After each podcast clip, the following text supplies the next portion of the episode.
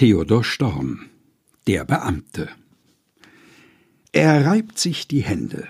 Wir kriegen's jetzt. Auch der frechste Bursche spüret, schon bis hinab in die Fingerspitz, dass von oben er wird regiert. Bei jeder Geburt ist künftig sofort der Antrag zu formulieren, dass die hohe Behörde dem lieben Kind gestatte zu existieren.